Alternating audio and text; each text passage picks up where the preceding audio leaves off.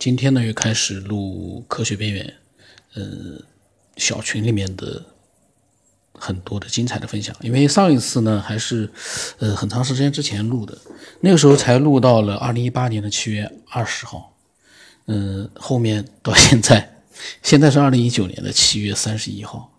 就是说，这里面当然了，这个并不是说每天都有聊天。就是说，但是呢，这里面的聊天内容一定是很多的。我可能要录录，最起码也有个十期总归有的嘛。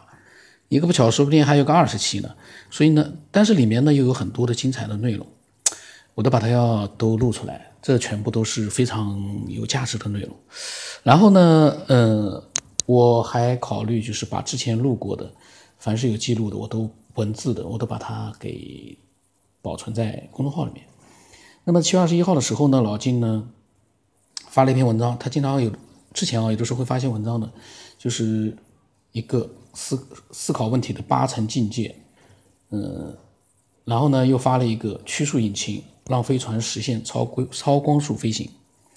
呃，两两篇文章。然后呢，老金说，他说他呢就幻想过让飞船产生与地磁相同的磁力。利用同性相斥、异性相吸的原理，克服地心引力，在太空当中呢，让飞船的头和尾磁力不同，产生压差，飞船就会像电子流一样的飞行，纯属脑洞，非常有意思。呃，虽然我也不是太懂，但是我能够呃把他所讲的内容呢，我能够在大脑里面能够。把它变成一个好像是真的有那么一艘飞船一样的，我能够这样去想象。嗯，他觉得呢，就是他发的那篇曲率引擎的那篇文章啊，超光速飞行的文章呢，和他的想法的类似类似的。啊，他认为呢，飞碟的形状最适宜形成磁极变化。他说，地磁正，飞碟也就正就飞了；地磁正飞碟负。就落了，哦，他说地磁正的话呢，飞碟也正就飞了；地磁正飞碟负呢就落了。他说对吧？嗯，他问我们，我们肯定是不知道了。然后老金说，他说就是没搞明白飞碟是怎么产生反磁力的。他说人处于磁强磁场当中呢，身体会产生变化，能级很高。他说曾经有人练功就坐在磁力盘上。靠近他的人都会觉得浑身发麻，这个是真的吗？练功做的磁力盘上，然后人靠近他会觉得浑身发麻，这是要多深厚的功力啊！当然，老金说他没有试过，因为没有条件。他曾经呢用手拿过陨石，手会发麻。他说这个是真的，拿陨石手会发麻，这个陨石会是什么样的一个陨石呢？很有意思。那么产业会呢，发出了两个大拇指啊，对老金分享内容表示赞赏。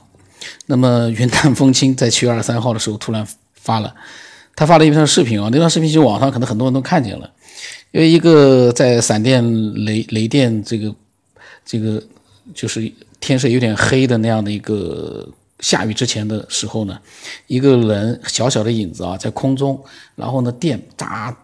击打在他的身上，他说呢，昨晚青岛暴雨，一个人不幸被雷电击中，吸附到了空中，在空中且多次被雷击，场面十分的恐怖惊人。世界之大，真是无奇不有。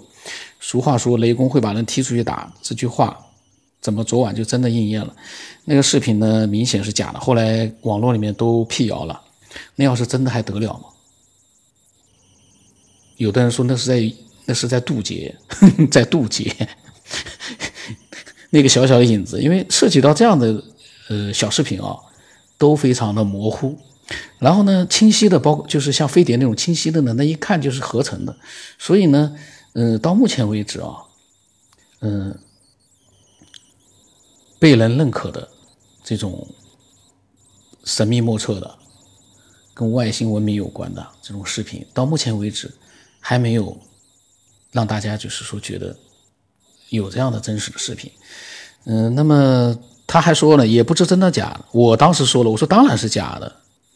我说如果要从画面里找假的依据，他的身体大小和大楼的比例是不正常的。我说呢，在大庭广众之下啊，违反物理定律的画面一般都是处理过的，而且这种视频呢都故意弄得十分模糊。我说我个人的判断，我说如果是真的，那就说明世界开始崩塌了。云淡风轻发了一个表情。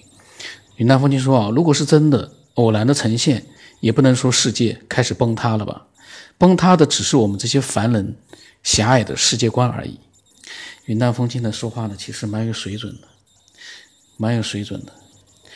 嗯，但是我们从凡人的角度来说，我们不能说我们凡人的世界观就是狭隘的，因为我们不能从两个角度去看我们自己。一方面我们是凡人，一方面又站在一个呃很高的第三者的角度说我们凡人很狭隘的世界观，那个呢本身是不合逻辑的。我现在是看了，我我是这么想。然后我说我说随口一说啊，就那个意思。我说就没必要就咬文嚼字嚼字了。我说不是我们是凡人，我说你能找出一个不是凡人的吗？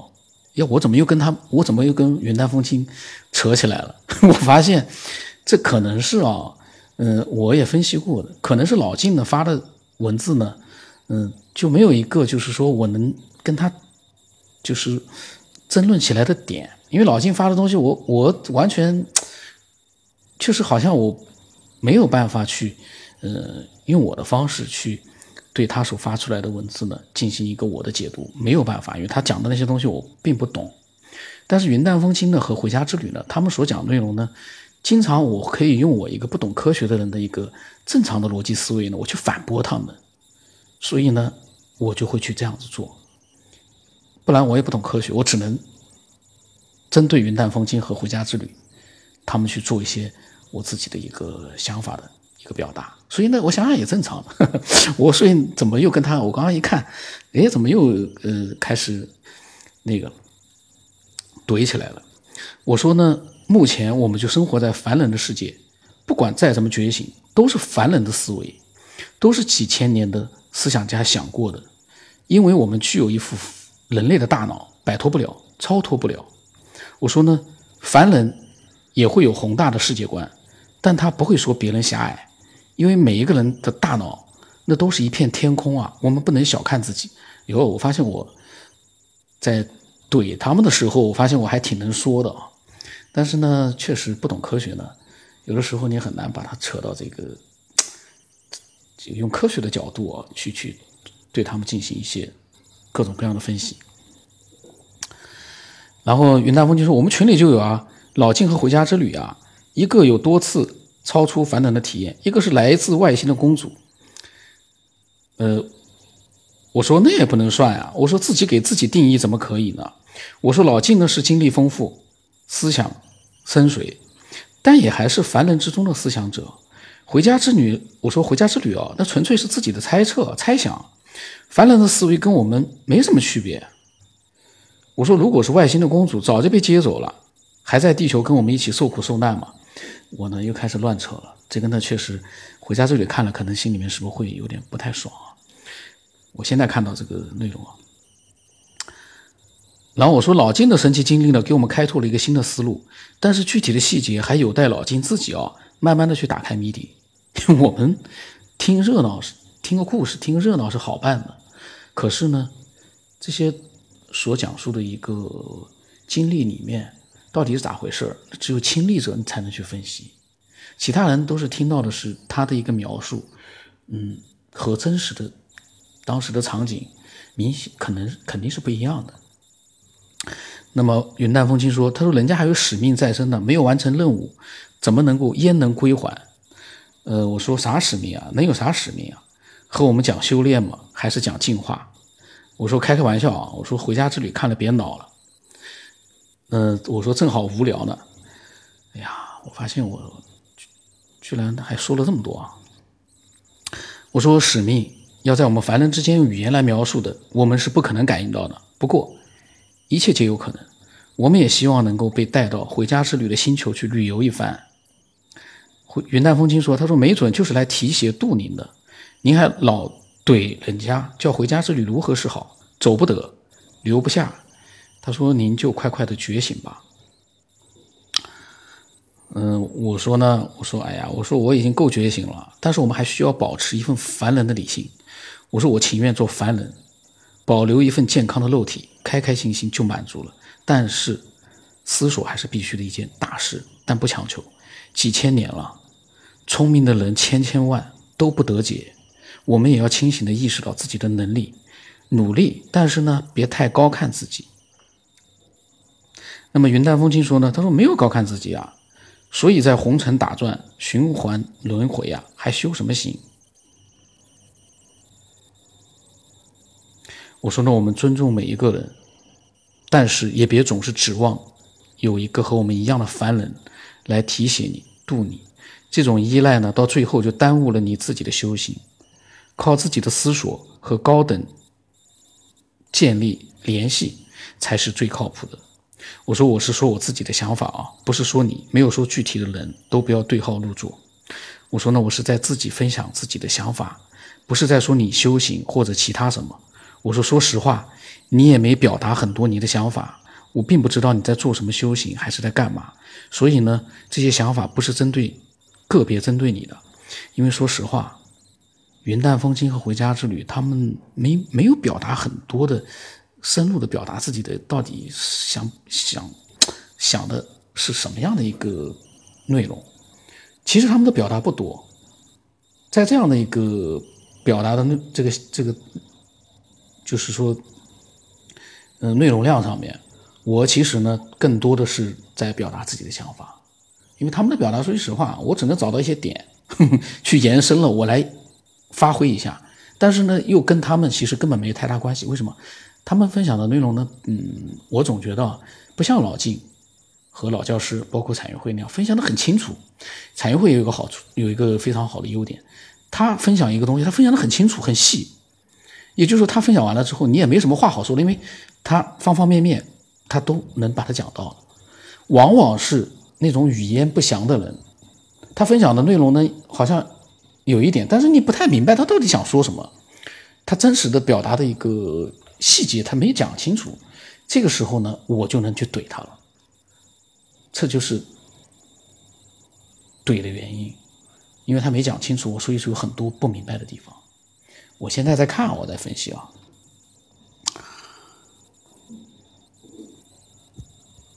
然后呢，我说呢，我们每个人啊，把自己的想法条理清清楚一点的分享出来。其他人会得到启发的。我最怕云里雾里的，搞不清在讲什么，动不动又来一句“你自己领会吧”。我说谁没事整天琢磨那些含含糊糊的话，琢磨出来的未必是人家想表达的。把自己的想法清晰完整的表达，也是一件有意义的事儿。我说我这是自己在东拉西扯。我说云淡不是说你，不要误会。云淡风轻说啊，他说我没有对号入座，我也是在说我自己想法而已。他说：“再说您的号太多了，想做都不知道该做到哪里好。因为因为我的这个确实我扯的比较多。那么回家之旅呢，跳出来了。他对我和云淡风轻说：‘他说刚好看到，说你们都还记得我是外星公主呢。’他说你们那么当真啊？他他说醉了。现在好了，云淡风轻还经常记得回家之旅是外星来的公主呢。回家之旅自己都。”放下都不记得了，我说那个当然记得了。我说你还指望大家都会忘记吗？然后呢，云淡风轻对回家之旅说半真半假，开心而已。然后回家之旅对我说，他说我即便有身体上的痛，但是不会有苦。至于说人间情绪上的痛苦，已经彻底没有了。这个说句实话，这句话我不知道回家自己说出来自己相信不相信？人间情绪上的痛苦。已经彻底没有了，有哪一个人敢这么说啊？你活在这个世界上没有烦恼没有痛苦，有哪一个人敢这么去讲？他如果说真的是没有这样的痛苦，我马上我再想办法用语言去让他痛苦一下，都我都可以让他痛苦起来。当然，我现在随随口说说啊，就当时我看，我就觉得我家这些怎么那么绝对啊？他说彻底没有了，他要是说已经好了很多了，我倒也就。我倒觉得能接受，你说彻底没有了人世间情绪的痛苦，这个怎么可能呢？当然了，可能是从我的角度来说，我不能相信啊。但是从人类的角度来说，没有哪一个人会那么超脱啊。我们听到这期节目的人，听到这里的人，你自己扪心自问啊，你有没有可能有一天，所有人间情绪上的痛苦都彻底的没有了？你可以自己设想一下。我当时就说了，我说你这个太绝对了，不大可能啊。我说怎么会呢？回家之后说，他说那是你的事儿。我马上打了几个点点点点点。然后呢，回家之后说啊修行第一步毕业就是没有痛苦，第一步毕业就是没有痛苦。这个我在想，我在想有哪个人能做到啊？没有痛苦啊？那么云淡风轻说了，他说回家之旅，他说完了，他又准备撸起袖子跟你变了。云淡风轻已经感觉到了啊，然后呢，回家之旅说：“他说我很感恩曾经给我考题的人事物。”我呢发了个笑脸，因为我当时可能也想想也没啥好说的。回家之旅说：“你们都很好，每一个人都让我感动感恩。”他说：“回家的旅途已经结束，确定已经回家了。”云淡风轻说：“他说你的家在哪儿呢？”回家之旅说：“在我的内在啊。”云淡风轻说：“他说确定自己从哪儿来了吗？”回家之旅说：“基本确定。”他们的这个确实啊比较简单，有点慢慢的向王心之靠拢了。嗯，我们再看看他们在聊些什么内容啊？因为我也忘了，我可能也没仔细看过以前。嗯，回家自己说：“他说我来自于你们的灵魂深处，并与你们合一。”回家自己说：“他说他估计云淡风轻要问，所以提前回答了。这个呢，估计人家的心里的想法是很难的，很难的。但是呢，确实，嗯，他说的也没错，我们确实也想知道他到底从哪来的。他说来自于我们的灵魂深处。然后回家之语说：九天让你费解了，抱歉，给你话头吧，你讲啊讲。”就把自己讲明白了。回家之旅说啊，呃，元旦风轻说对回家之旅说，人生的终极三大问题：我从哪儿来，要到哪儿去，来干什么？你都找到了两个答案。九天还说你是凡人，他说那么你来干什么呢？不会真的是来渡九天同志的吧？天哪！回家之旅说要到哪去，我也知道了呀。他都知道了。回家之语说：“他说不渡人，人自渡。”然后云南风就说：“他说九天大概喝凉茶去了，要不就跳起来了。”然后我我开始说话了，我说：“问题是能讲具体一点吗？”我说：“你这个答案目前和很多自古以来的道家、佛家的思想都是一样的呀。”回家之语说：“说我又没有新意，当然是一样的了，回到同一个地方，来自于同一个地方。”哎呀！我对这些话呢，我知道他可能是不是有很多的话他没有讲，可是他真的能讲出来这个话背后的意思吗？这个东西一模一样。他说当他说他没有新意，都是一样。那这个是，我一时之间也无语了。我发了一个那个杯子，老晋跳出来了，哎，老晋出来了。老金说：“啊，那天的聊天还蛮精彩的。”老金说：“先不去判断真假，这件事的呈现与真假无关。至于说习惯认知有关，修的就是摆脱习惯认知，也许真，也许假。”他说：“你习惯什么，执着什么是你的习惯，破除习惯，回到中立是修炼的内容。”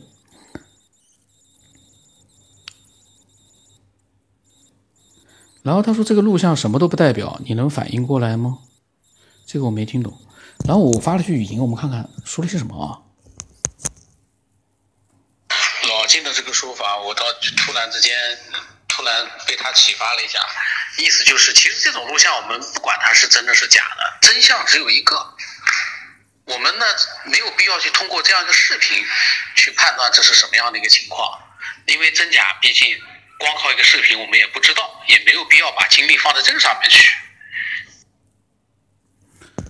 呃，那么现在已经时间比较长了，那天的聊天还很多，还蛮精彩的。老晋呢也说了一些，我还发了一些语音，呃，非常精彩的一次聊天。那么我下一期呢接着录啊，因为那天怎么会有那么多聊天，我也没注意到。所以说这个聊天我们不在乎这个时间录的时间的，呃，早了晚了，因为这样的一个聊天在当时录出来，我可能还没有现在一年之后再去看有更多的一个感悟。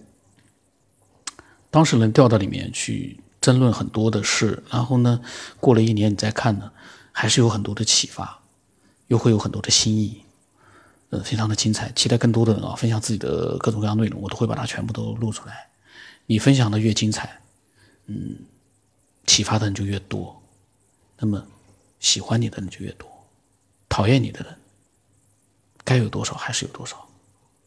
好了，不扯了。